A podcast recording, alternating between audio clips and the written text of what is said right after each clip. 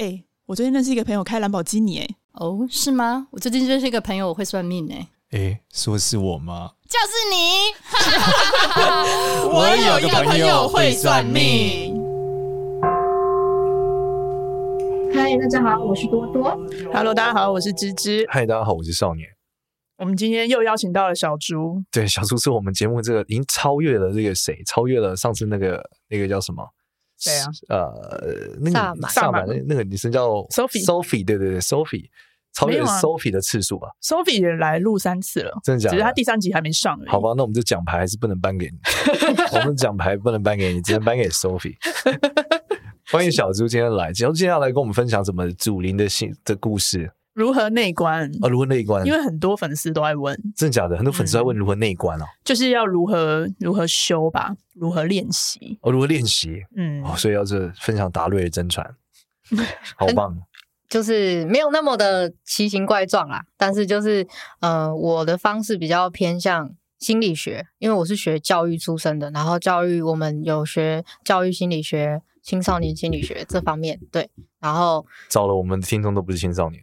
就是心理学，对，心理学，然后哲学、教育哲学这边的这些东西去学之后，因为之前少年你有说我们这些比较身心灵类的，可能你要以科学的方式，对，没有，我是迷信类，我不是学身心灵类，就是以科学的方式去辅佐，对，对对对对，我也是希望就是说，因为既然我有这个感觉、这个体验的话，我是不是可以用一个比较科学的方式去做这件事情？哇哦，那你是怎么做？我就是先从元素周期表开始没有那是化学哦，那不是科学的一环，是不是？对不起，我很烂的化学被当掉，对不起我是上课啊，也可以看书，然后因为跟着学校的课程去，然后假设心理学的话，你可能可以去找一些像刚刚那个阿瑞他有提到的存在主义治疗啊，或就是一些心理学特别的主义，它的某一个学派，然后你去了解之后，它一定会有一个方法，因为这些东西都是现在的諮商心理师他们所运用到。那其实諮商心理师他们在做的东西，也就是让你更了解你自己，那就是很符合我们内观的东西。那你学了这么多，把它每一个元素抓出来，就会变学习迁移。有时候不止用到自己。欸，我听到这个觉得小猪就是有读书的人。你看一下存在主义，对不对？一下学习迁移。刚阿瑞就没读册，你看，哎呦，我攻击人家，人家刚走。阿瑞没有，阿瑞是我们要平易近人，我们要讲一下，就是什么是存在主义心理学啊？治疗，对，它这个东西它是起源于存在主义这个哲学派别。OK， 对，那就可能什么是存在主义？整体来讲的话，它就是说了解生命的意义，了解你自己。你存在的意义是什么？那你要怎么去做这件事情？因为用在教育里面，就是现在的学生他可能不太了解他自己，他迷惘。我们老师要怎么去用这些方法去帮助他找到他自己，给他自己自我认同感，一个定位，让他有存在感。对，然后这些方式，特别他也会选到，会提到说选择。你会发现这个世界上很多事情你都有选择，包括你的大脑认知觉得你没有选择，它也是一种选择哦。对，然后治疗就是把这个存在主义的状态给他，让他加心理学的方式，哦，然后帮助他这样子。对 OK 对。好，那感觉那第二个是学习迁移是什么？学习迁移，我的方法学习如何逐水草而居。是这样吗？学习迁移，学习迁移是一个比较像一个状态。我的方法是，我今天学了很多个主义，或者是很多个治疗，我看了很多的书，然后把它抓出来。假设我今天可能我看到了我的朋友，她跟她男朋友的一个状况吵架，那心理学就会说，可能你的内在小孩。你的童年经验这些，然后你去看一下，以一个第三者的角度，就像你在看一场电影，这些画面带给你的感觉是什么？那如果今天角色换成是我在这一场他们的关系之中，我会怎么做？更贴近自己，是一种同理跟换位思考的过程。对，它是一种换位思考。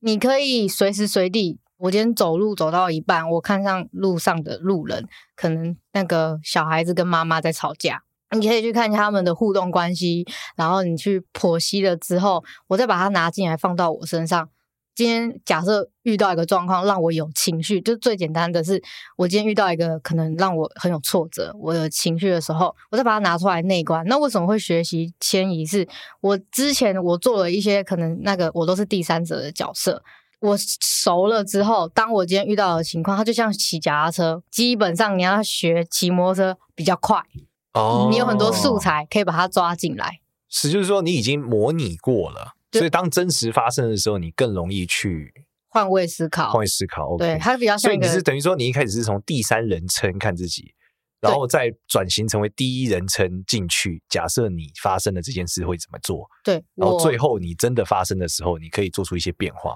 嗯，然后就很简单，我的感觉是什么？因为现在很多人会情绪隔离，特别是华人社会，情绪隔离。哦隔离掉，就是一个很最简单的，爸爸妈妈不允许小朋友生气。嗯，对，小时候常可能在大卖场哭闹，这个很对，它其实就是情绪。那情绪它代表的一件事情是，它在提醒你，可能我某一个角度没有看到它。假设我现在愤怒，可是愤怒的原因是什么？可能我不被理解。Oh. 没有人听我讲话，所以小朋友他因为他还在长大，所以他可能就没有，他不知道我要怎么去表达你要听我讲话，所以他选择用哭闹的方式。OK， 对，因为你小时候的经验，我们讲创伤，这些经验都在你童年的时候累积，或者是你成长的一个过程中，你因为一个1岁小孩不太可能莫名其妙，我今天不想讲话。OK， 所以你意思是说，我们今天在这个所谓的学习迁移，就是我们看到很多场景的时候，我们可以把自己带入，然后想自己会怎么面对。那通过这个模式，可以去治愈我们小时候可能被隐藏的或是怎么样子制约的一些创伤。可以有一个最简单的方式是，好，假设你可能今天跟你的家人有冲突，然后你就拿一张笔记本，你可以把它写下来。嗯，你可以问自己，我问自己超过20个问题，为什么我现在的感觉怎么样。嗯，然后你可以写上，因为有些人情绪隔离到在心理在治疗的时候，很多学派他会一直问说，你现在的感觉怎么样，什么情绪，他没有办法定义出来，因为他那个感觉已经长大的我太疏离了，所以你可以拿一个笔记本写下来说，我现在的感觉是什么？那你为什么会生气？为什么你会哭泣？然后可能你自己就有个答案，原来是可能爸爸妈妈不听我讲话，那他不听我讲话的时候，我的感觉怎么了？那这个是小时候的你在回答嘛，一个内在小孩。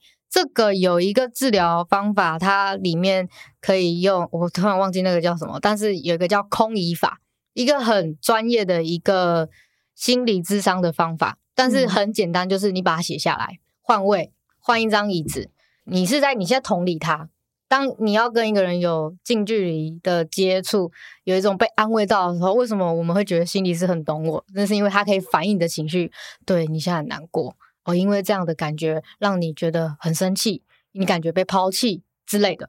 哦，真的耶，我这个我很有感触耶，原因是我们在教小孩的时候也是耶，就是我之前看一本书那本书叫一本你希望你爸妈读过的书，他书名就这个，对。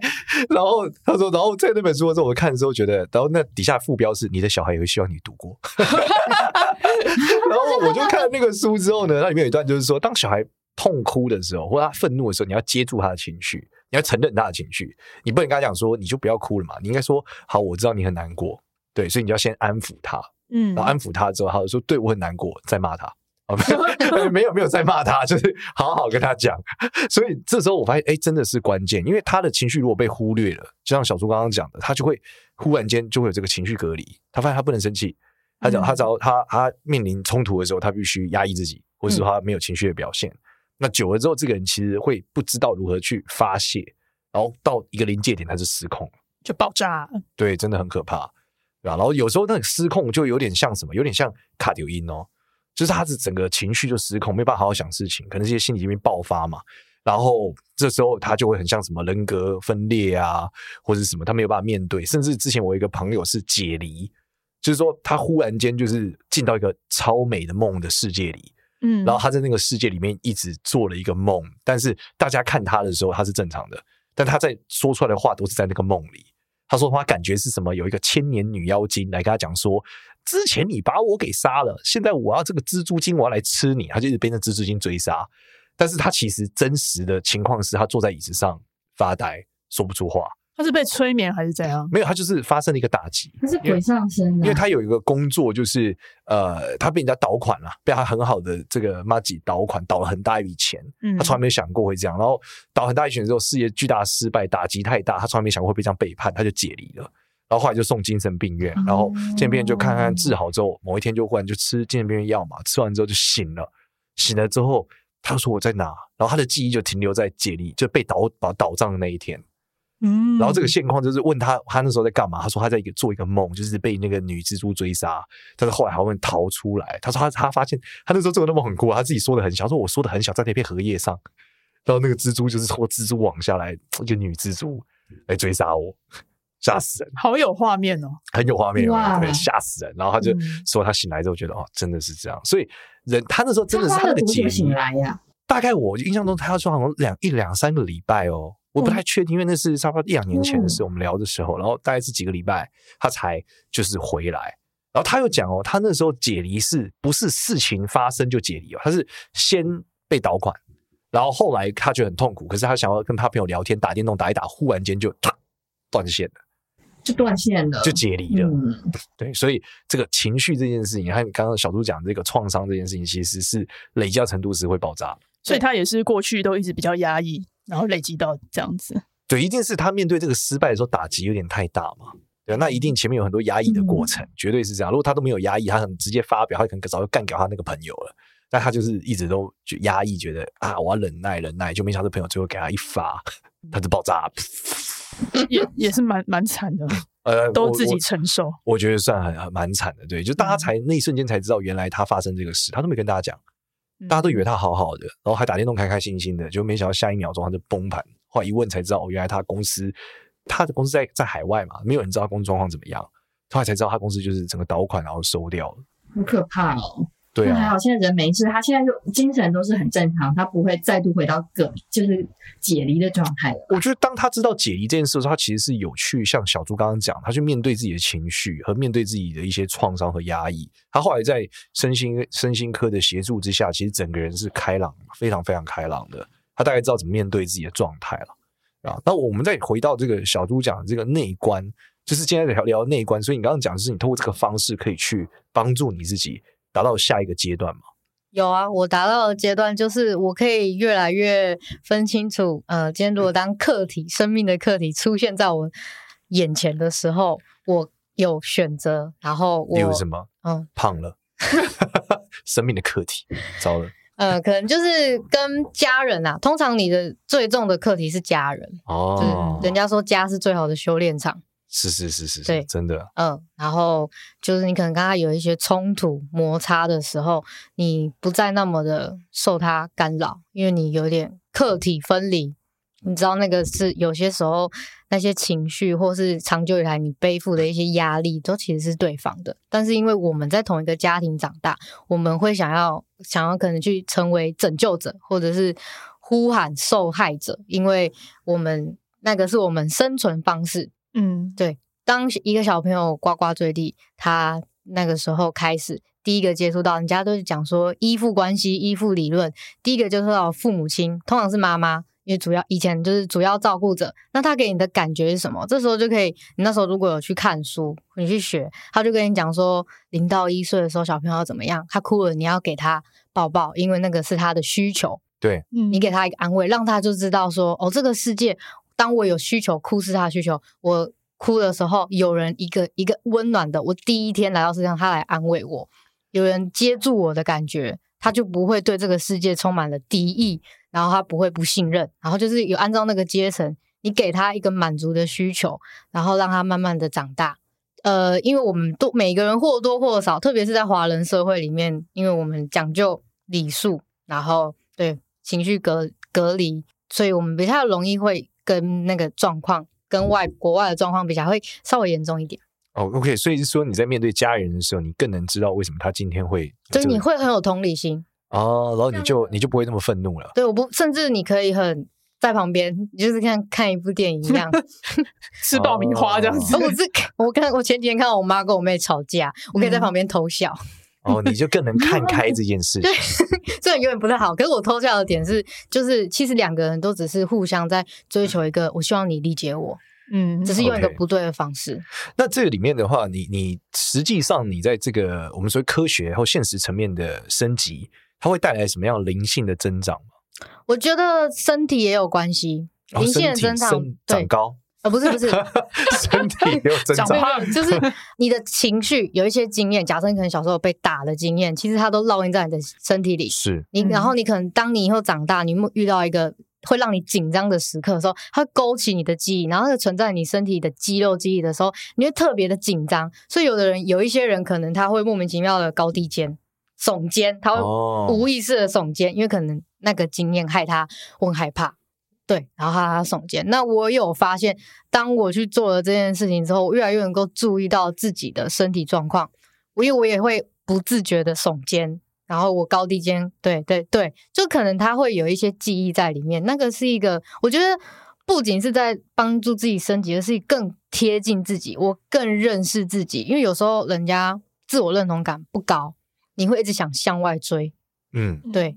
想向外追寻，你会觉得你不够，但其实你很丰盛啊！所以关键是你透过这个模式达到灵性上，是你有丰盛的感受。对，其实我很真的是很科学的一个操作模式。对，我最近也学了一个，我觉得蛮有效的。你学什么？这是一个给主要在解决地球问题的一个技术，英文叫 System Leadership。那其实在国外就是系统的一个管理学。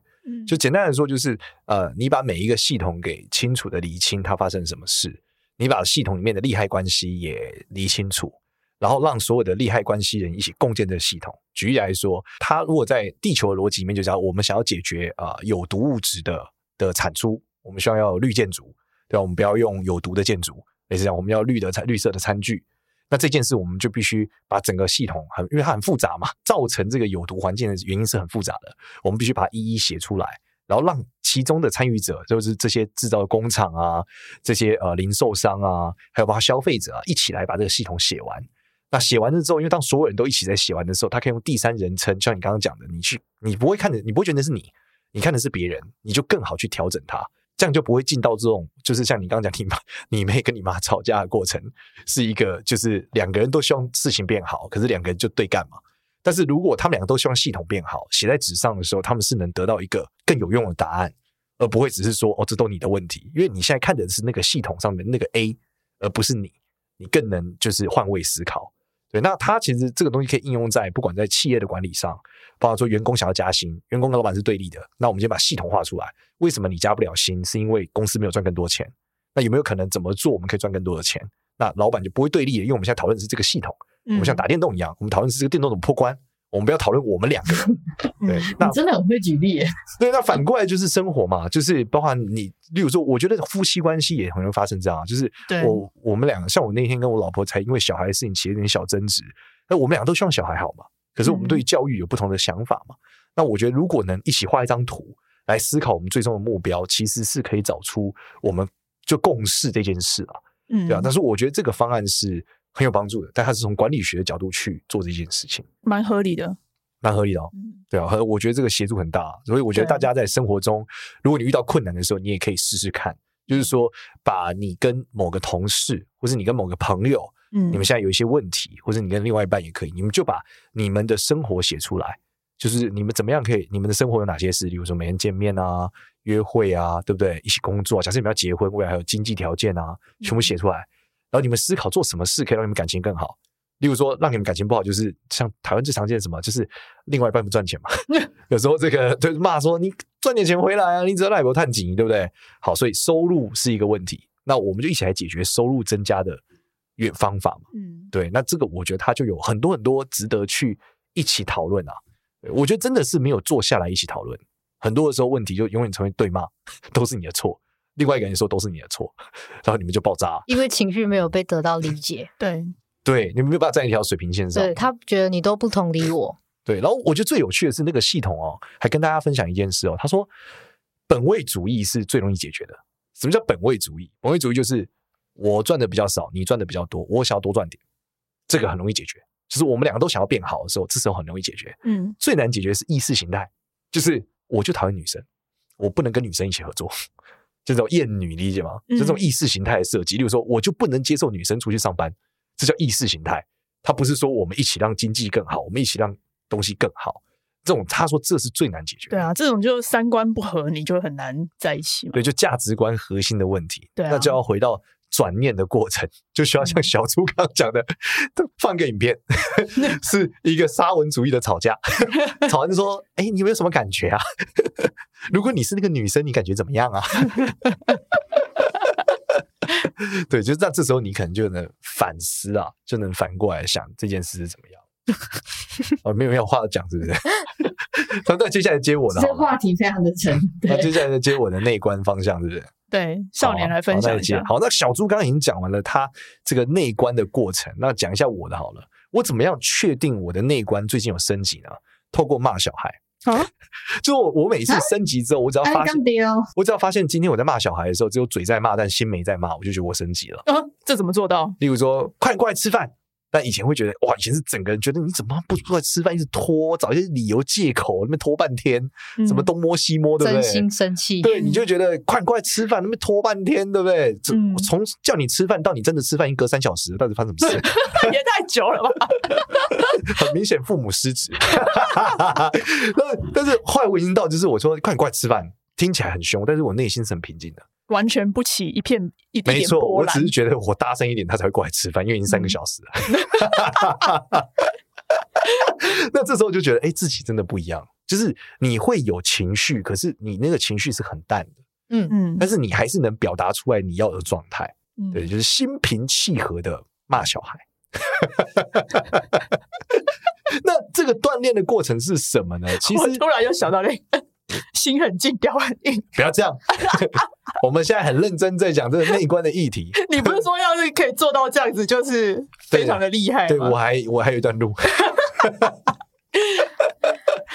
正这个，那怎么样走到这一步呢？其实更多时候，我觉得是什么？是一种我有很多层面的训练。第一个像呼吸，就是无时无刻意识到自己正是发生什么状态。所以像我会刻意的放慢自己。就例如说走路的时候，我就会觉得我好像走的有点太快了，或是我现在为什么要走这么快？如果我没事，为什么我不慢慢走？或是为什么我的呼吸要这么快？我不能慢慢呼吸吗？类似这样。然后接着或没事的时候，当你坐下来之后滑手机，你就想为什么我现在想滑手机？是不是我有什么原因？因为我很无聊吗？那我为什么会觉得无聊？就是我不能去做其他的事情吗？对，然后我就会开始能够很小节点的分析自己现在到底是什么状态，就不会让自己去做一个太难的事情。其实人的这个意志力跟这个健身是很像的，太难你就放弃了，回家就不会练了啦。所以你不能太难，你每次只能加一点点，那太少又没有用，对不对？你又没有压力感，你就没有进步，力道不够。没错，所以我们在面对这个问题的时候，我通常就会一直去意识现在的情绪到底是什么。如果现在我的意志力已经很薄弱了，我就会勇敢的打开我的 PS5 狠狠打他1个小时的电动。但是我意志力很强，我就可以走到 PS5 的时候，往左边拿起我最近要看的书，然后翻个2页，再打开 PS5。 进度也就是2页了。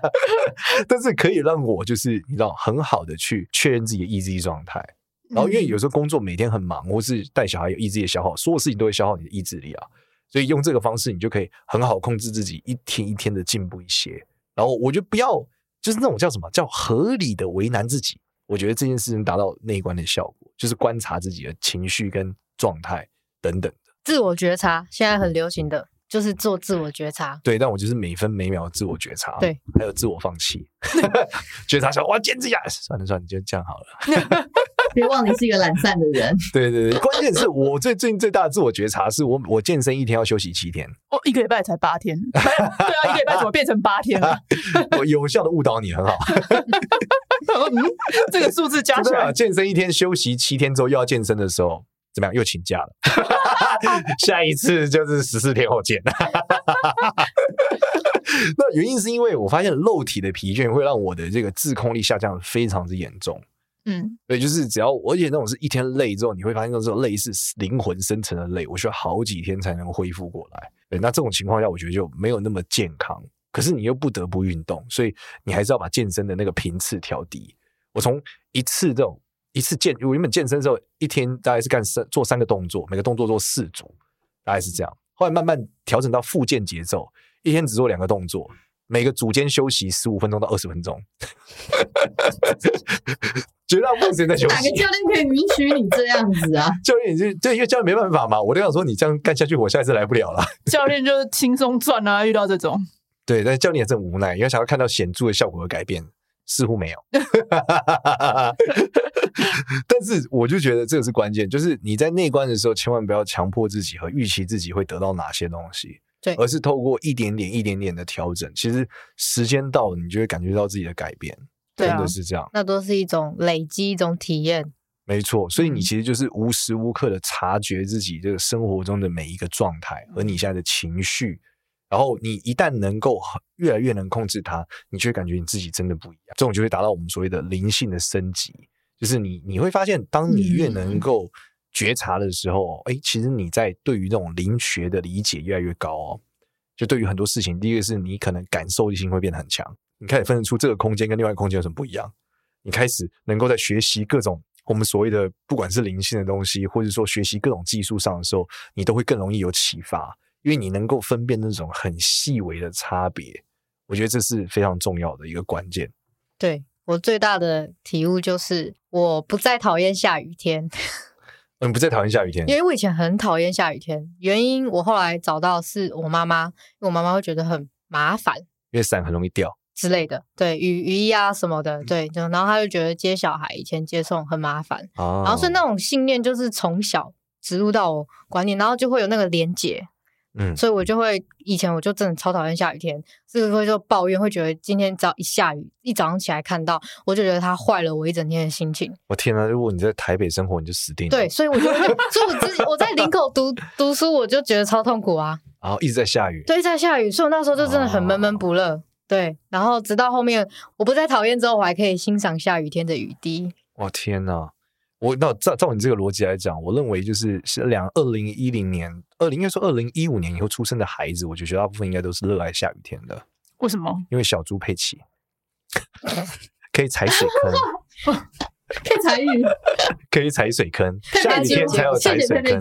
所以你知道这最屌就是我儿子，就是他们从2015年、14年小孩，他们全部超喜欢下雨，因为下雨代表有水坑，有水坑就可以穿雨鞋出去踩水坑，所以他们最坏的习惯就是踩水坑。蛮可爱的啊。对，就是所有的幼稚园都会有这个活动，你知道吗？就是踩水坑的过程。对，因为小朋友就是看着卡通，嗯，所以我觉得是蛮有趣，这是一个世代的改变，蛮可爱的。但是我自己是对于大部分事情的理解都是属于比较宽广的啦，对，我觉得随着你的这个自我觉察之后，你越来越容易转念，因为你会发现我为什么要这么愤怒呢？嗯，就很多事情其实真的没有那么值得生气啊。理性来讲，它就是一个很小的事情，对。但是我觉得最难的时候就是你很难控制那个理性，你知道？嗯，对，我觉得这个是超级难，尤其在农历7月的时候，我到各种的困境哎，真的。你像是什么？我不知道，农历7月感觉是特别容易被旁边是有的没有的干扰我的这个思维，有时候就会陷入那种觉得哇天哪好惨哦这种感觉。你是说你被他们的情绪给牵动吗？之类的吧，就觉得很惨之类的。但是我绝大部分的时候，我其实农历7月的日子我不会觉得那么惨，但是一进农历7月的时候，你就觉得哦肩膀好重，人好多，好挤，好拥挤。真的觉得农历7月很惨哎。很各种事情都会发生，对，多多在农历7月尝试了各种衰事。我农历7月超惨，我可以一连串分享，包含脚踏车钥匙掉了，然后我自己被自己锁在门外，然后我 order 了5个家具呢，5个全部每个单都有问题， order 其中一个还家具送来坏掉，然后工作也略略不顺，然后以为签了一个很棒的房子，结果断电。后来发现啊，电线被剪断，然后通电之后呢，还有厨房的其中一个插座是被前一个房客整个烧坏了，电路完全不通，要大换电力系统。所以我现在还要跟我人在德国，还要跟德国的房东去请律师去吵，第一个月房租要退钱。我这告诉我们，这所有事情都发生在1个月内哦，很酷啊！真的告诉我们，其实是2周内。农历7月在德国也是 work 的哦。德国的伙伴也是很凶恶的哦，会剪你电线，很凶欸，会剪电线欸，我整个跟电完全搭不上一起欸。重点是在这个过程中，我后来最近有一个很大的转念的突破啦，就是因为我发现已经避无可避了，已经没有任何方式可以去躲避。虽然我有很多区隔的方法，但我觉得真的不是一条路，你知道吗？嗯，所以最后我就选择了这种共生的思维。嗯，我就想说我本只是感受到很多的时候，我就说那我来布置一下房间好了，咱们坐下来好好休息一下。你别老是绕在我身边。然后我就想那边放几个垫子，大家坐在这里咱们聊一下好不好？对对对，难得见面，对不对？我们讲一下最近的心得，我就好好讲一下最近啊念经。他说你最近情绪怎么样？对，最近念经的什么理解，对吧？你为什么有这个感受？对，现在感觉还好吗？对，大家好好的讲讲话。你是觉得很愤怒，还是很悲伤？口会不会渴？要不要我旁边倒几杯可乐，大家分一下？对，就是好好相处，你知道吗？和气生财嘛、啊，真的真的对对真的，而且那时候我前一阵子我有跟那个知识和小猪讲，就是我以前晚上已经惊恐到什么程度，就是我已经听到了，就是有一个睡到一半听到一个女生旁边讲话说那我睡哪里？我还想说靠腰这个我刚好这个床就这么大，你知道怎么样对不对？对啊，而且对一个已婚男子这样讲对不对？我是怎么把持的？对，然后我就心想说这床也这么大，我实在不知道怎么办。后来我觉得好啦，分你一点，我凡身肉体需要的位置比较大一点，你将就一下好不好？就好好讲嘛，对不对？然后我们就安然入睡，我觉得非常好，非常好。所以我真心跟大家讲，就是初期的时候，我们节目听了很多听众，可能为了抵抗这个体质，更多很多是念经啊，对不对？或者念咒求救。但是呢，我觉得事实上来说，其实下一个阶段真的是大家好好商量，对不对？大家有缘在这里见面，好好相处，对，有话好好说，对，有话好好说。你看，这就是一个内观的过程，我已经内观到这个程度了。还可以再一个，回应一下刚刚那个多多他讲的，其实我觉得你可以用那个认知的方式，像他刚才讲说房子的问题，的确是蛮辛苦的啦。然后可能就会觉得中间会有一些情绪啊，那如果你先理解一下自己的情绪，这中间完之后，我们可以换一个角度，一个角度是会不会有可能他想要让你遇见下一个比较好的房子，或是可能真的如果你那个电线的方式管线没有处理好，可能最后会酿成一个比较我们讲不乐见的状况，灾难。对，然后对他可能是让我学习到一些我可以更怎么处理。那个对人事物的方法啊，他可能他换一个角度，我觉得不错。掉钥匙，对，掉钥匙可能就是我当下如果我出现在那，搞不好我就出车祸了。嗯，因为我就有这样的经验。真的耶，这个转念，塞翁失马，焉知非福。对，每一个都有一个他一个。我觉得我另外一个转念方式就是我发生各种问题，但我身边总是会有人来帮我。比方说我隔壁的邻居就是会讲德文的德国人，他就一直帮我打电话联系。然后我新家的隔壁的阿伯，他还是自己拿梯子去帮我检查一下，就是身边遇到各种好人帮我解决各种问题，所以我觉得也是蛮好的，就交了一些朋友。对，因为这样交了一些朋友，对，最后结成一段良缘。最后隔壁的德国人说：“那你要不先住我家吧？有空房。”这是艾米丽在巴黎的逻辑。多多在德国请看下集预告，多多到底有没有爱情？多多现在期间到底住哪呢？